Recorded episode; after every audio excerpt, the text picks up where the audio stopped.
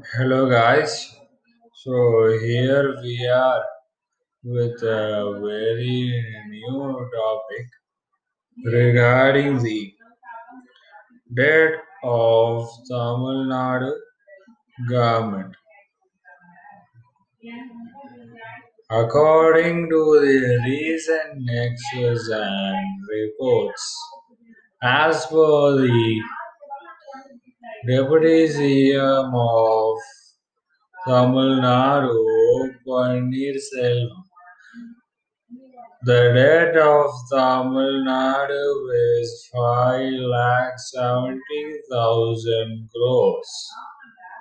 That's a very huge amount for a comparison.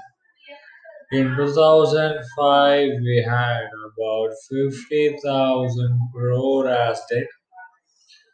In 2010, we had 1 lakh crore as debt. 2015, 2 lakh crore as debt. And now 2021, 5 lakh crores, uh, 5 lakh 70,000 crores.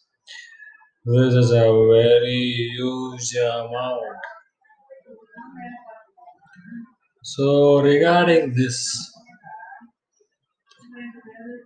there are some factors which has caused to this huge debt of Haman. First and foremost, COVID 19 and expenditure on health entities. Response to COVID tax revenue deficit of 18 percentage. Revenue deficit of 18 percentage. Total revenue dropped down to 20 percentage the share which we had to get from the central government has been reduced from 32,000 crores to 23,000 crores. This is a very huge lag for a state like Tamil Nadu, who plays a major role in GST collection.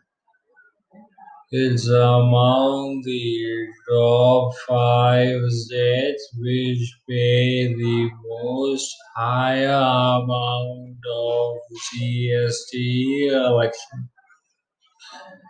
Increase in the cess and surcharges, lower share of revolution of states, all these costs. So this was the prime cause of this huge debt.